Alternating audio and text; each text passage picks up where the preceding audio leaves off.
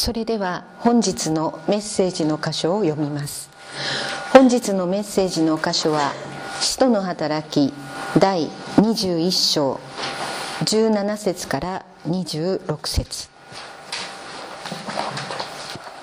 聖書は後ろの方新約聖書の272ページになります。使徒の働き第21章17節。エルサレムに着くと兄弟たちは喜んで私たちを迎えてくれた。次の日パウロは私たちを連れてヤコブを訪問した。そこには長老たちが皆集まっていた。彼らに挨拶してからパウロは彼の奉仕を通して神が違法人の間でなさったことを一つ一つ話し出した。彼らはそれを聞いて神を褒めたたえパウロにこう言った。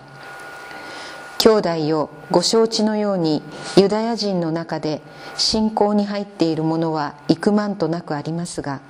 皆立法に熱心な人たちです。ところで彼らが聞かされていることはあなたは違法人の中にいるすべてのユダヤ人に子供に割礼を施すな慣習に従って歩むなと言ってモーセに背くように教えているということなのです。それでどうしましょうか。あなたが来たことは必ず彼らの耳に入るでしょう。ですから私たちの言う通りにしてください。私たちの中に誓願を立てている者が4人います。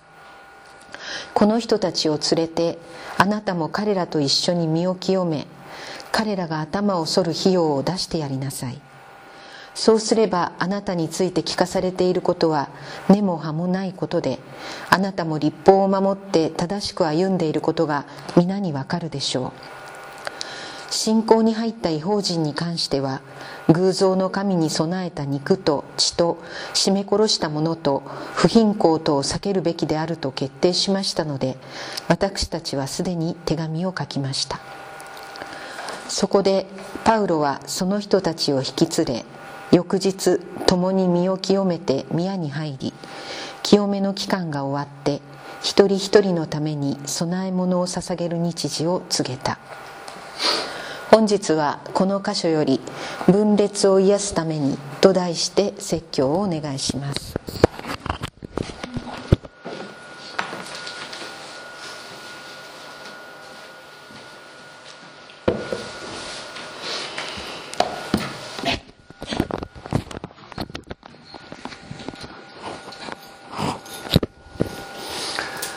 連続で使徒の働きを読んでいます。学んでいます。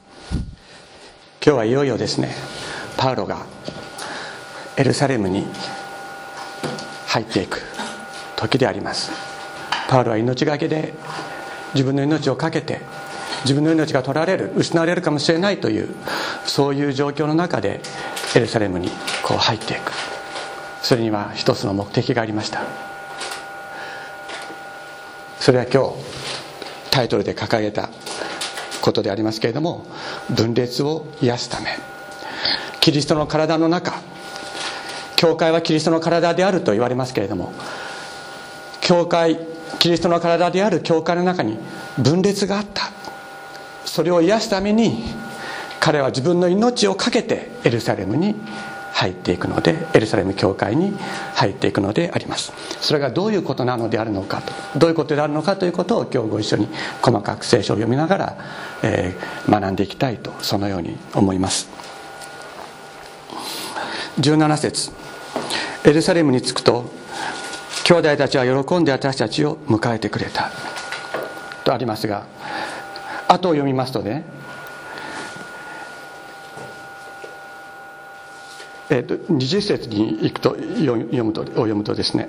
兄弟よパウロよご承知のようにユダヤ人の中で信仰に入った者は幾万とありますが皆立法に熱心な人たちです。で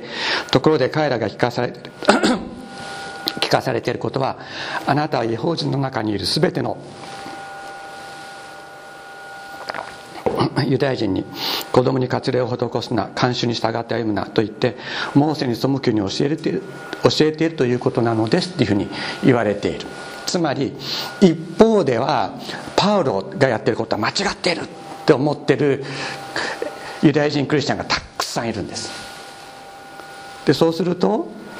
兄弟たちは私を喜んで私たちを迎えてくれたって言ってるこの私たちっていうのはエルサレム教会の全てではない。ということがこのことから分かるわけですね。つまり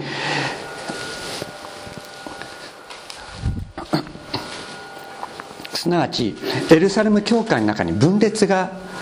あったわけです。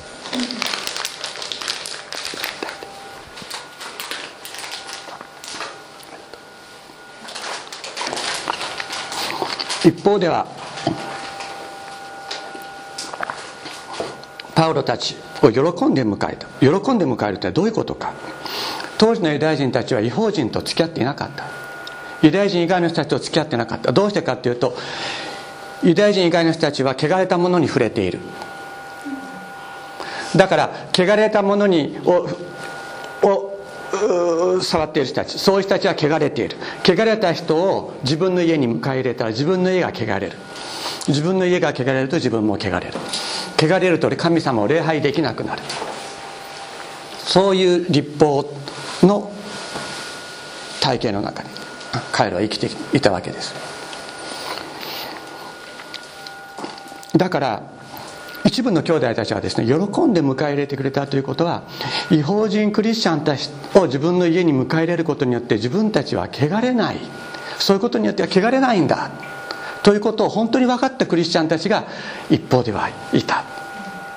だから本当に喜んで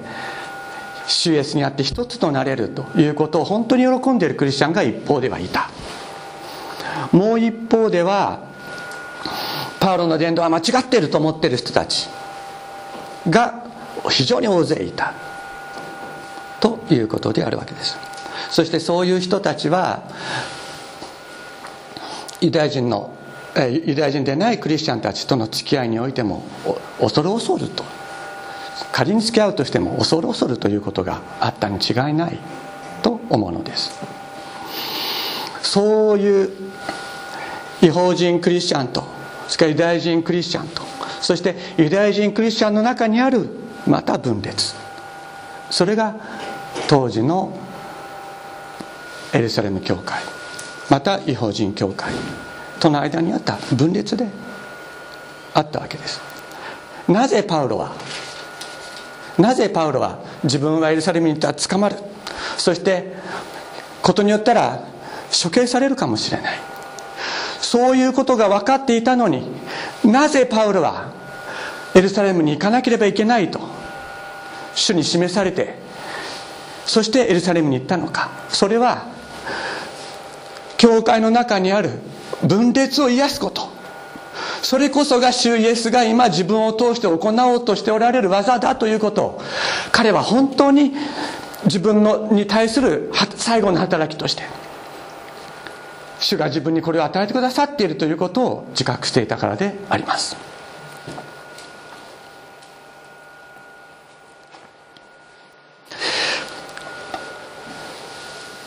最後のエルサレム訪問。の目的は今言った通りですけれどもそれは命がけのことでした。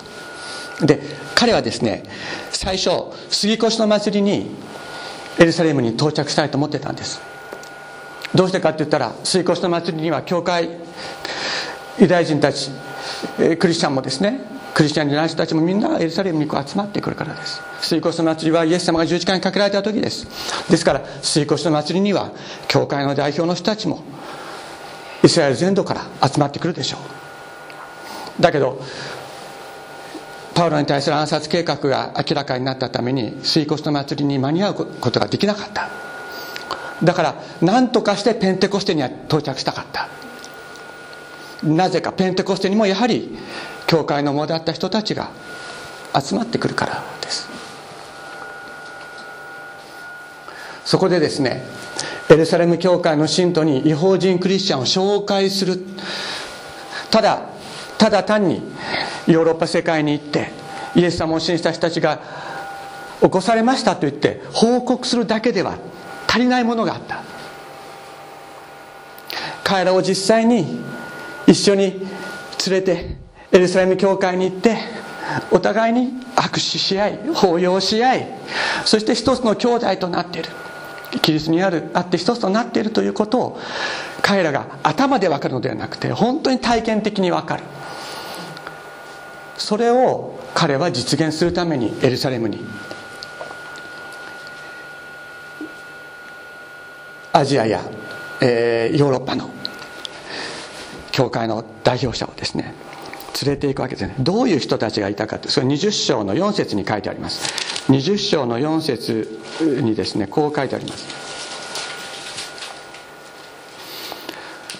プロの子であるベレア人ソパテロテサロニケ人アリスタルコとセクンドデルベ人ガイオテモテアジア人テキコとトロピモはパウロに同行していた。とありま、あ、これにこの人の働きを書いたルカが加わるわけですね。そういう人たちがエルサレム教会にパウロと一緒に行くわけです。それはキリストにあって一つなんだ。立法を超えるイエス・キリストの十字架と復活という原理がある。事実がある。立法を超える事実がある。イエス・キリストという事実がある。キリストの血による一致。イエス・キリストこそが全てを一つに集めるものなのだ。先ほど聖書を読みました。キリストこそが私たちの平和である。そのことを明らかにするためそのことの確認を求めて彼はエルサレムに登っていったわけです。そしてそのギリギリシャ人の教会からアジアやヨーロッパの教会から彼多額の献金を集めていました。で何のために集めていたかもちろん自分の伝道のためじゃありません。彼は自分の伝道のために献金を使ったことはないんです。彼は多額の献金を集めて経済的に困窮していたエルサレム教会を助ける。そのことのために彼はギリシャ人の教会から多額の献金を集めました。しかし今パウロの伝道は間違っている。という人たちが大勢いる教会でその集められた献金を本当に捧げてそれを快く使っていただくということはそのような状況においては非常に難しい。ということもあったでしょう。ですから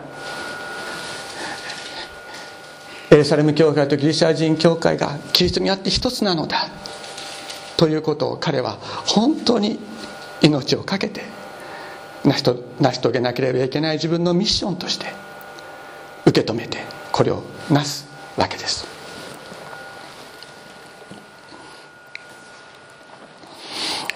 で先ほど読んだようにですね、えー、ところで彼らが、えー、21節。ところが彼らつまりユダヤ人クリスチャンたちが聞かされていることはあなた違法人の中にいる全てのユダヤ人にえー、子供に割礼を施すな感心したかった歩むなと言ってモーセに背くように教えているということなのだと。これは誤解に基づく誤解に基づいてますね。誤解に基づいている。パウロがパウロが主張してやまなかったこと。モーセの立法の遵守によってはリスクわれない。ということだ。モーセをモーセの立法を守ることによっては救われない。そもそもモーセの立法を守ることはできない。表面的に守ることはできる。だけど心の奥ではモーセの立法を守らなければいけないと思っている時点でアウトだ。モーセの立法を守らなければいけないと思っている時点で自分の心の中にモーセの立法に反する思いがある。だからモーセの立法を自分の全身全霊を持って守ることはできない。人を救うのはイエス・キリストの十字架だけなんだということを彼は全ての人の前で証言してそれを明らかにしてきたわけです。だけどそれを聞いた人たちはユダヤ人たちはモーセの立法を破棄しようとしていると。そのように誤解したわけですね。そして誤解に基づいた迫害を行うわけです。イエス・キリスト言われました。私が立法や預言者を破棄するためにたと思ってはな考えてはならない。私はそれらを破棄するために来たのではなくそれを完成するために来たのだとイエス・キリストはおっしゃった。まさにイエス・キリストの身思いその技をこの地上において明らかにするためにパウロは自分の働きを行っていたわけであります。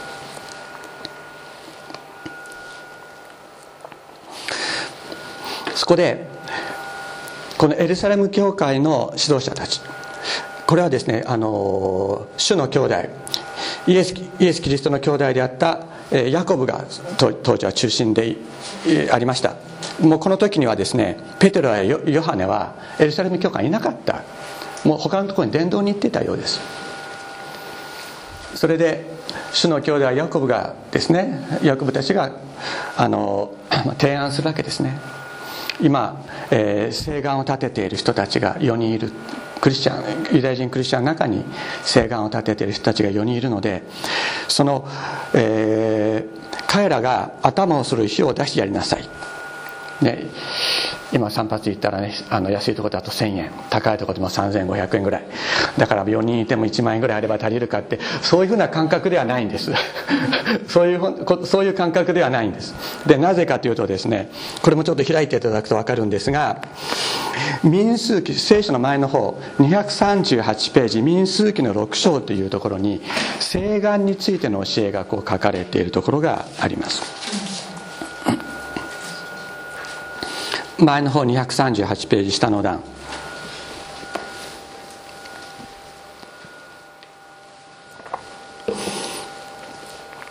この13節ですがナジル人というのがこの誓願を立てた人たちのことですがこれがナジル人ナジル人についての教えである。ナジル人としての性別の期間が満ちた時は彼らを会見の幕屋の入り口に連れてこなければならない。彼らは死への捧げ物として一切のオスの子羊の傷のないものもの一頭を全焼の生贄として捧げまず一頭ね全焼の生贄として捧げる。それからまた一切のメスの子羊で傷のないもの一頭を罪のための生贄として捧げる。そしてもう一頭また傷のないお羊を和解の生贄として捧げる。つまり一人につき羊三頭捧げるわけです。そしてその他に後ろに書いてありますけれどもまた種を入れないパンパン一かご油を混ぜた小麦粉の和型のパン油を塗った種に入れないせんべいなどなど穀物の捧げ物をする。で頭をする費用を負担してやれっていうふうに言ったってことはこれら全てを負担してあげなさいということであるわけです、まあ、かなりの出費になるわけですね。つまりこれを引き受けてやることによってナジルナジル人としての誓願を立てる。パウロ自身もパウロ自身も、えー、コリント教会の伝道を行っていた時にナジル人としての誓願を立てるということを行って立法に従った意味をしていたわけですが今回このナジル人の誓願を立てた人たちの費用を引き受けて彼らがそれを滞りなく行うことができるように援助することによってパウロが立法を、えー、軽視していないないがしろにしていないということが明らかにされるでしょうとこのように、えー、提案されたわけです。パウロ自身は自分がどういうふうに思われるかということが多分もうこの時点ではあまり気にしていなかったと思います。しかし自分がどう思われるかということによって教会と教教会の中にある分裂が分裂のままとどまるのか癒されるのかということが彼にとっては非常に重要なことであったと思います。だから自分が立法を守って自分自身はユダヤ人としてベニヤ民族の出身のユダヤ人としてしっかり立法を守って生きてきた人間であるということを分かってもらうということは教会の中にある分裂を癒すためにぜひとも必要なことであったわけですね。だから彼はそれを引き受けました。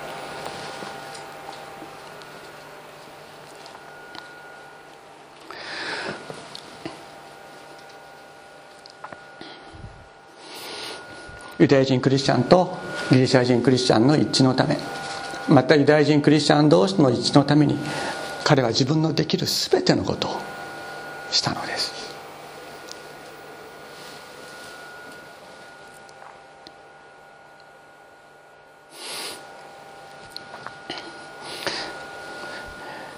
エペソビテへの手紙第2章先ほどご一緒に読みました。パウロの信仰というのはどういうものであったか。それはキリストの十字架の贖いの技を贖いの技というのは平和の技です。平和の技です。キリストの十字架の贖いの技を現実の社会の中で実現すること。それが彼にとっての生きた信仰であったわけです。つまり彼は告白しました。キリストこそ私たちの平和であると。キリストこそ私たちの平和であると。キリストは全てのものを一つになさった。ご自身の十字架の血によって全てのものを一つになさったと。彼は告白するときにそれはイエス・キリストが十字架において完成なさった十字架の技。それによって与えられた平和。それを現実の社会の中に実現していく現実の教会の中に実現していくことが自分の働きであるということを彼は受け取ったわけです。キリストの贖いの技というのはキリストご自身が一人でなさったそれでピリオドじゃないんだっていうんです。キリストの贖いの技を完成なさった贖いの技それを受けた私たちが小さなキリストとして一人一人が置かれている場所でそれを実現していく。それがパウロの信仰であったのです。それこそ信じていることが実現する信仰なのです。信じていることが実現する信仰。イエス様はあなたの信じる通りにあなたになれとおっしゃいました。また言われました。誠にあなた方につけます。誰でもこの山に向かって動いて海に入れと言って心の中で疑わずただ自分に言った通りになると信じるならその通りになると。これは何も口頭向けなことをおっしゃってるわけではないんです。キリストこそ私の私たちの平和であるということを私たちが本当に自分の実存で受け止めた時に本当にしっかり「アーメン」とイエス・キリストの十字架の父を受けた時にそれを本当にしっかり「アーメン」という自分の実存の転換が行われた時にそれを行うものとあなた方一人一人がなっていくんだということをイエス様はおっしゃっているんです。私たちの生活私たちの人生そういうものが全く関わらないところにおいて何かを信じたらその通りになるよってイエス様おっしゃってるわけではない。そんなバカなことイエス様おっしゃるわけがない。イエス様から与えられる恵み。そして十字架の技。復活の技。それが私たちの中に入ってくるときに。平和を作る者としての働きイエス様の働きを私たちも行うものとなっていくのだ。そのことをイエス様は教えておられます。パウロ自身もそのことを自分に与えられた働きとして受け止めたのであります。もちろんパウロ自身がこのような働き教会の中の分裂を働き分裂を癒す働きに使わされるためにはイエス様に出会ってから随分長い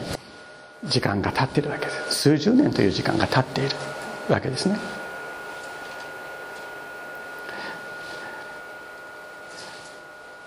イエス様を信じたらはい明日からすぐにこうというふうにはならない。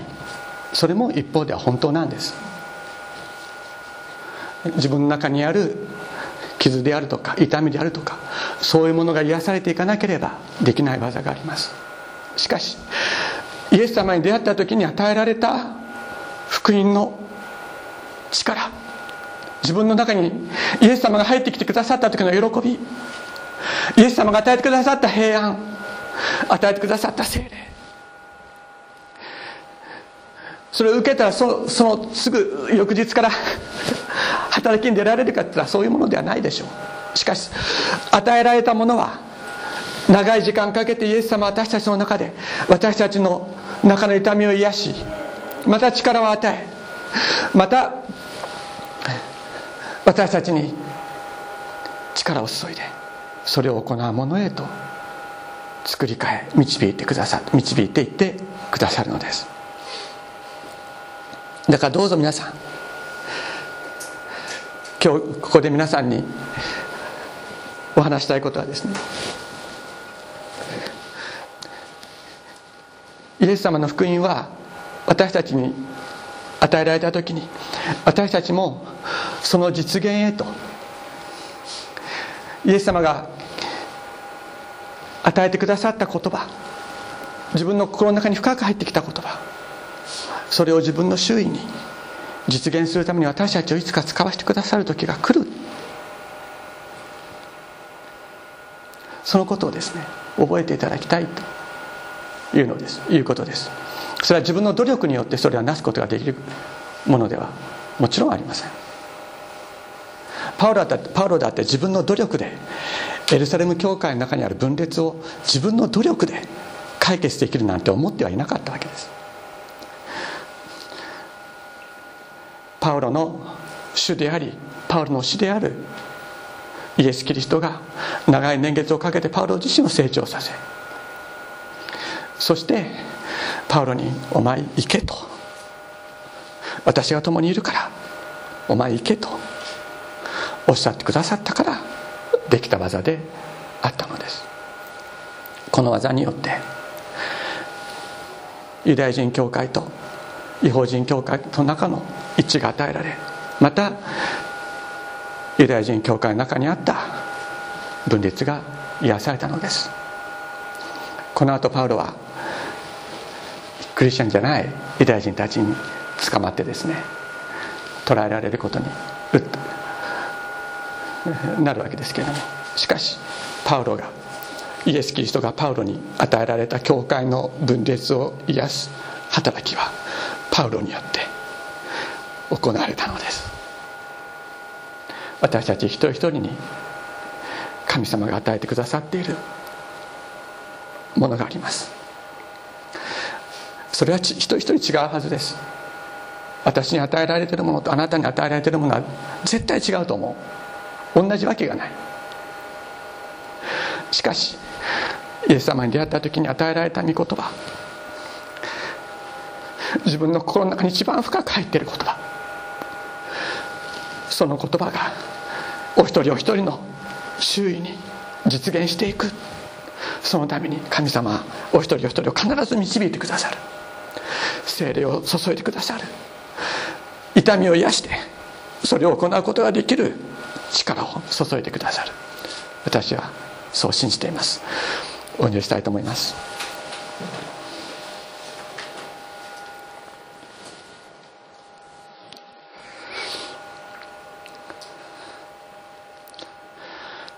天のお父様。今日聖書の言葉を通してあなたがパウロに与えられた働きについて知ることができました。大きな励ましをいただき心から感謝いたします。天のお父様あなたが私たち一人一人に与えてくださっている与えてくださった言葉があります。これを大切にせよと与えてくださった言葉が一人一人にあることを感謝いたします。天のお父様どうぞその言葉をあなたご自身がお一人お一人の中で強めてください。そして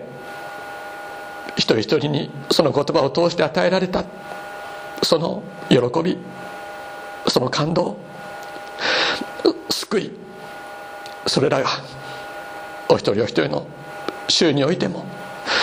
実現していきますようにあなたがお導きください。今すぐにそれを行うことができない痛みや弱さの中にいる人もいるかもしれません。施設様どうぞお一人お一人の上に見ておいてください。そして本当に無理してではなく誰かに強いられてではなくただ内側から語りかけてくださるあなたの御声に従ってそれらを行っていく力を得ることができますようお導きください。心から感謝して尊いイエス様のお名前によりお祈りいたします。